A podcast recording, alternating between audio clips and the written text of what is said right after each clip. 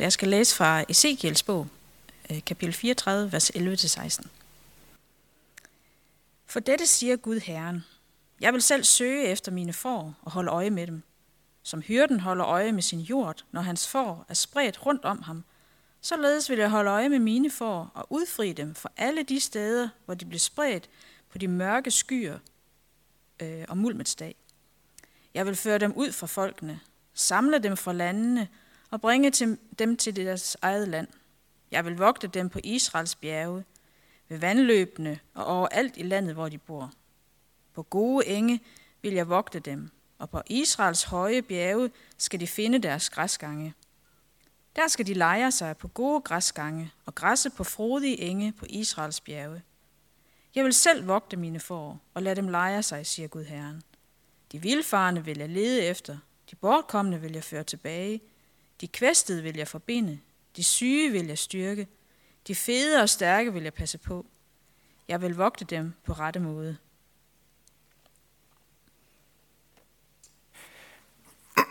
Og fra Nyt Testamentet skal vi høre Jesus tale i Johannes evangeliet, kapitel 10. Jeg er den gode hyrde. Den gode hyrde sætter sit liv til for fårene.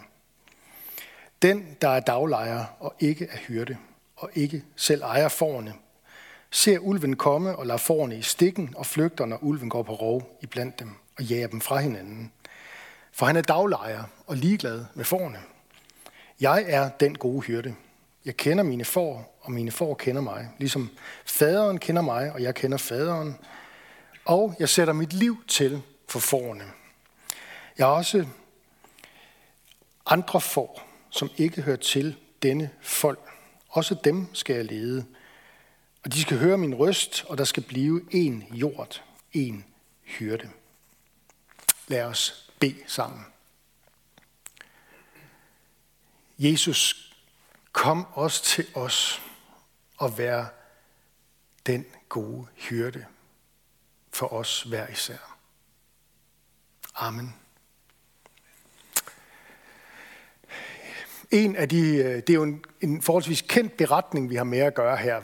Og en af de ting, som poppede op, da jeg sådan, sad og forberedte mig allerførst, det var, at jeg tidligere på året her stødte på en beretning inde på TV2. I kan selv google det. Det handler om et får. Ikke bare google får fundet. Det var nede i Australien, og der fandt man for nylig et får, der havde været væk i 5 år. Og da det blev klippet, da vejede man ulden, der var over 35 kilo. Og det er altså sådan lige til den gode side, for et får skal vist nok helst klippes, i hvert fald en gang om året. Det er en rørende historie. Man kan ligesom se det der får, der er fuldstændig forsvundet og ligner noget fra en tegneserie eller sådan noget. Og så bliver det klippet, barberet, kan man sige, ikke også? Og det bliver vasket, og det får mad og kommer ud på den anden side. Næsten ligesom, når vi kan få lov til at gå til frisøren. Restriktionerne bliver ophævet. Vi går næsten rundt. Altså, hvis ikke får bliver klippet, så kommer de jo til at ligne sådan nogle corona-restriktions-hipster-typer, ikke også? Med langt hår og den slags. Google det selv og find de der skønne billeder inde på nettet der. Det er selvfølgelig ikke noget billede, det er ikke nogen tilfældighed, at det her billede af Gud som en hyrde, det findes flere steder i Bibelen. Fordi der er sådan noget helt fundamentalt grundlæggende i vores forståelse af os selv og hvem Gud han er. Det her billede af Gud som en hyrde findes flere steder i Bibelen. Og Israels folk sammenlignes i den forbindelse med en hjord af får, som Gud han tager sig af. Tænk for eksempel på den skønne salme 23. Gud er min hyrde. Jeg lider intet ondt. Han leder mig til hvilens vande. Altså, det er jo en del af jobbeskrivelsen for en hyrde. Det er at beskytte jorden mod ondt, og så lede jorden derhen, hvor der er mad og vand, grønt græs og få. Ligesom et får er afhængig af en hyrde, så er vi mennesker også afhængige. Får er et af de eneste dyr, som faktisk ikke kan klare sig selv, fordi det vokser det uld der, og de skal have hjælp modsat andre, så bliver de ikke vilde på den måde, ikke også? De er afhængige, ligesom vi mennesker er afhængige. Sagen er, at det gælder bare om at være afhængige af det rigtige. For vi kan godt blive usundt afhængige på en sådan måde, at vi sætter vores lid og ser hen til nogle ting, som det, der ligesom skal fylde hele vores mening, liv med mening, fylde vores hjerte med mening. Det kan være en anden person, eller det kan være vores arbejde, eller det kan være vores penge, eller hvad ved jeg. Men som kan blive til en afgud for os. Det Jesus beder os om, når han siger, jeg er den gode hyrde, den gode hyrde, det er, at han må få lov til at blive den, vi er afhængige af. En kristen ved, at det dybest set kun er Jesus, der kan fylde vores hjerte med mening og liv i sidste ende. Mange andre ting, mange andre mennesker kan fylde en god plads op, men har det alligevel med at skuffe. Men Jesus, han vil ikke skuffe os, fordi han er noget helt særligt. Hvorfor er det sådan med Jesus, at han er noget helt særligt? Det er det, fordi at han er den gode hyrde, der sætter sit liv til for os. Han gør det mest utænkelige og samtidig det mest kærlige, som vi ikke kunne have forestillet os. Han er hyrden, der samtidig bliver fåret, der bliver slagtet langfredag. Og han gør det for, at vi mennesker kan få lov til at redde vores eget skind for at blive i billedet. Han bjerger os. Han sørger for, at vi lever ved selv at gå i døden i vores sted. Vi lever, fordi Jesus giver sit liv for os. Jeg er den gode hyrde, der sætter sit liv til for dig, siger Jesus. Mange andre hyrder, de er daglejere. Det betyder, at de har ikke noget ejerskab. Men Jesus, han siger om fårene, at de er mine får.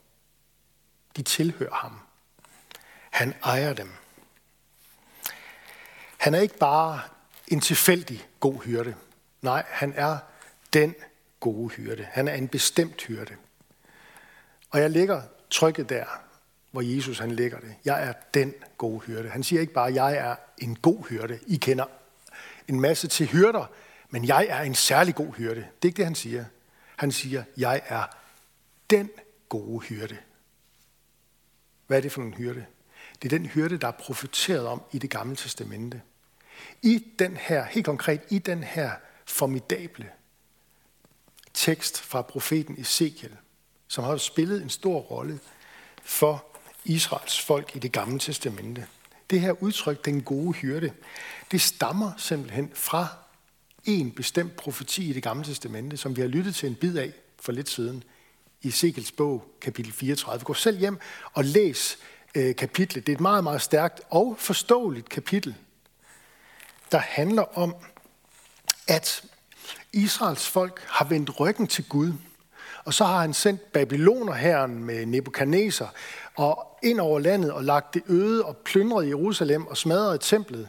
Det sker cirka 600 år før Kristus.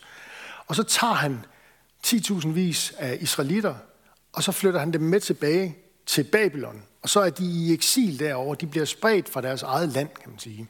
Og en af dem, der kommer med, det er profeten Ezekiel. Han sidder derovre i Babylon, og så får han en række profetier og syner fra Gud, hvor han forklarer dem om, hvorfor er det gået, som det er gået.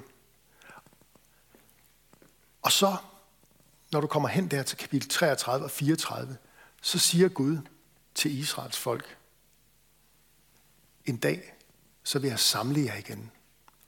En dag, så vil jeg velsigne jer igen. Og det vil jeg gøre ved selv at være hyrde for jer. Ved at sende, som han siger. Han siger, min tjener David. Jeg vil sætte en hyrde over dem. Min tjener David. Han skal vogte dem og være deres Gud. Sådan taler Gud til Israels folk. Han taler om den her, og siden da, der har der været den her forventning i Israels folk om, at Gud han ville komme og selv regere iblandt folket. Gud lover, at en dag vil han selv komme og vogte sine får. En dag vil han komme og vende Israels skæbne og lade dem leve i tryghed og i tillid til ham. Og han vil gøre det i skikkelse af Messias, eller Kristus, eller på dansk, den salvede. Jeg vil sætte en hyrde over Israels folk, min tjener David, siger han. David som et udtryk for Davids kongen og for den Messias, der skulle komme. Jesus kaldes jo selv for Davids søn. Det er et udtryk for, at han er Messias. Og når han siger, jeg er den gode hyrde, så er det et udtryk for det samme. Lige præcis for, at jeg er opfyldelsen af det løfte. Så spoler vi nemlig 600 år frem fra Ezekiel, og så står Jesus der og siger i dag, jeg er den gode hyrde. Han taler både som fårenes ejer, det er mine får, siger han, og så taler han som den hyrde, der skal vogte dem på den gode måde. Ezekiels profeti i sig selv er enestående og formidabel at læse, Ezekiel 34. Og Jesus han relaterer til den, men han giver profetiens ord et par nye dimensioner, et par udvidede eller ekstra dimensioner. For det første, to ting. For det første, så siger han, at det, der gør ham særlig, det er, at han som den gode hyrde sætter sit liv til for fårene. Det får vi ikke at vide om hos Ezekiel. Den gode hyrde, i skikkelse af Jesus, sætter sit liv til for fårene. Det er den ene ting. Og den anden ting, det er, at om hos Ezekiel er det jo talt ind i en sammenhæng, en kontekst, der handler om Israels folk, der er blevet spredt. Jesus, han siger med de her ord, jeg er den gode hyrde, så siger han, ja, jeg er opfyldelsen af løfterne der. Jeg er Israels Messias. Jeg er Israels hyrde. Men jeg er ikke bare Israels hyrde og Israels frelser. Jeg er også hele verdens hyrde. Alle folkeslags hyrde og frelser. Han siger det med de her kryptiske ord, hvis I lagde mærke til det. Det er nok ikke nogen, I hører andagt over så tit. Ikke også? Han siger dem på den måde her. Jeg har også andre får, som ikke hører til denne folk. Denne folk, hvad er det for en folk? Jamen, det er jo Israels folket, han er en del af, som han taler ind i. Han taler om, jeg kommer nu og er den gode hyrde. Men jeg har også andre får, som ikke hører til lige præcis det her folk. Også dem vil jeg lede, og de skal høre min røst, og der skal blive en jord, en hyrde. Det her det er en profeti om Guds menighed. Af alle folkeslag på hele jorden. Gud er Israels Gud, men han er også hele verdens Gud. Det, han har lovet Israel, det er vi, som ikke er jøder, forbundne med. Fordi vi er bundet til Guds løfter sammen med dem. Vi er bundet til Guds løfter, og dermed er vi også forbundet til hinanden. Det er derfor, at man nogle gange taler om, at kirken, menigheden og så Israels folk deler et skæbnefællesskab. For der er noget der med Guds løfter, der forbinder os til hinanden. Vi er medarvinger til de samme løfter, de samme ord fra Gud af. Jesus er ikke bare en hyrde. Han er den hyrde, der er profeteret om. Han er Gud selv, der kommer for at lede os til det levende vand, til tilgivelsen, til der, hvor der er ny kraft og nyt liv, evigt liv at få.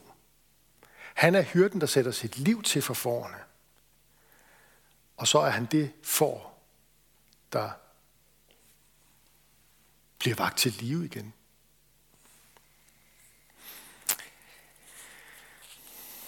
Gud har lovet, at han en dag vil indsætte Jesus som konge i Jerusalem. Konge over hele jorden. Det er Jesus, som er den salvede hyrde, som sætter sit liv til for fårene. Og måske kan I huske, hvad det var, Pilatus han skrev på indskriften over hovedet på Jesus, da han hang der på korset. Jesus af Nazaret, jødernes konge. Det var måske ment som en hån, men det var sandt. Og han er ikke bare jødernes konge. Han er ikke bare hyrde for Israel. Han ønsker også at være din konge. Hele jordens konge. Konge for alle folkeslag. Han havde ret, Pilatus. Jesu kærlighed og den måde, han leder sin flok på, består i, at han giver sit liv for os. Det er det ultimative. Han giver sit liv for fårene. Vi er skyldige, men vi får en uskyldig hyrde, som i påskeugen kaster sig lige ind i gabet på de vilde dyr. Apostlen Peter, han skriver om det sådan her i 2. Peters brev om Jesus, at på sit legeme bar Jesus selv vores synder op på korset, for at vi døde fra synden skal leve for retfærdigheden. Ved hans sår blev I helbredt, for I for vild, men er nu vendt om til jeres sjæles hyrde og tilsynsmand. Jeres sjæles hyrde. Jesus, han vil også være hyrde for dig, for din sjæl. Han vil give dig en fred, som kun han kan give, som ingen andre kan give. Ingen gang den person, der står der nærmest. Men det kan han, fordi han er Gud selv, der kommer til jorden. Den Gud, som har skabt dig. Han har også frelst dig. Givet sit liv for dig. Lad os takke ham for det. Jesus, vi takker dig, fordi at du er den, der opfylder alle de profetiske løfter i det gamle testamente. Til velsignelse for det jødiske folk og for alle verdens folkeslag, også for os heroppe i Danmark. Du er konge over alt, og du vil passe på de svage, du vil se til de syge, du vil hjælpe de forkomne, du vil finde dem, som strejfer om. Det har vi selv som din menighed erfaret på vores egen krop, Jesus, og det takker vi dig for. Og så beder vi om, at du også vil hjælpe os til at se det som en del af vores kald i dag, at folk kan se, at vi er dine disciple ved, at vi har kærlighed til hinanden. Lad os at elske hinanden og stole på dine løfter. Vi takker dig for det fællesskab, som du har sat os i.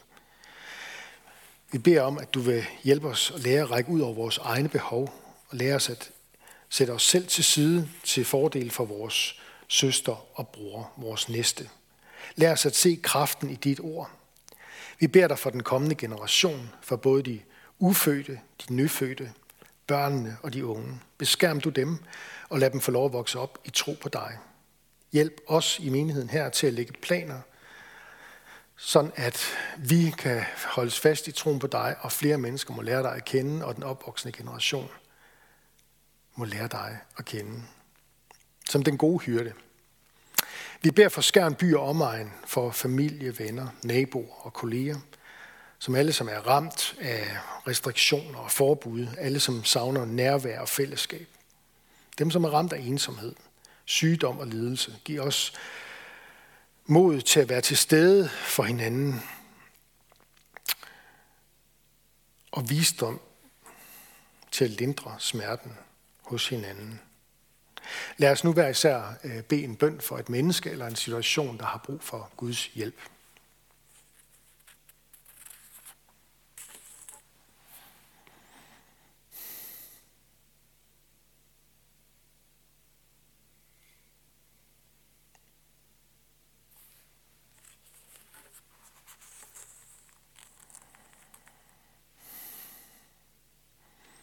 Vi beder for din kirke ud over jorden, at den fortsat må lytte til din røst, Jesus, og vide, at den er din menighed, og den er et i dig. Vi er ikke ens, og vi er heller ikke altid enige, men vi er et i dig, og det beder vi om, at du vil glæde os over og glæde os med. Vi beder for alle, der er blevet betroet magt og autoritet, hjælp dem til at værne, og os alle til at værne hinanden imod uret og vold. Vi beder om, at evangeliet, de gode nyheder om dig, at der må få fremgang i Danmark. Vend vores hjerter til dig. Vi bekender vores medansvar i kirkens og folkets forfald, vi bekender vores mangel på tro, lydighed og kærlighed, og giver os mere af det, Jesus. Lad os få lov til at ligne dig mere og mere. Vi beder om, at de gode nyheder om dig må sprede sig iblandt denne verdens muslimer, så de omvender sig, og lærer dig at kende som den eneste sande Gud. Og så beder vi om, at den tid snart må komme, hvor profetierne i det gamle testamente må få deres fulde opfyldelse, og de jødiske folk må også se dig som Messias og omvende sig i glæde. Jesus, vi længes efter nærvær, efter dit nærvær. Kom og gør alting nyt. I dit hellige navn. Amen.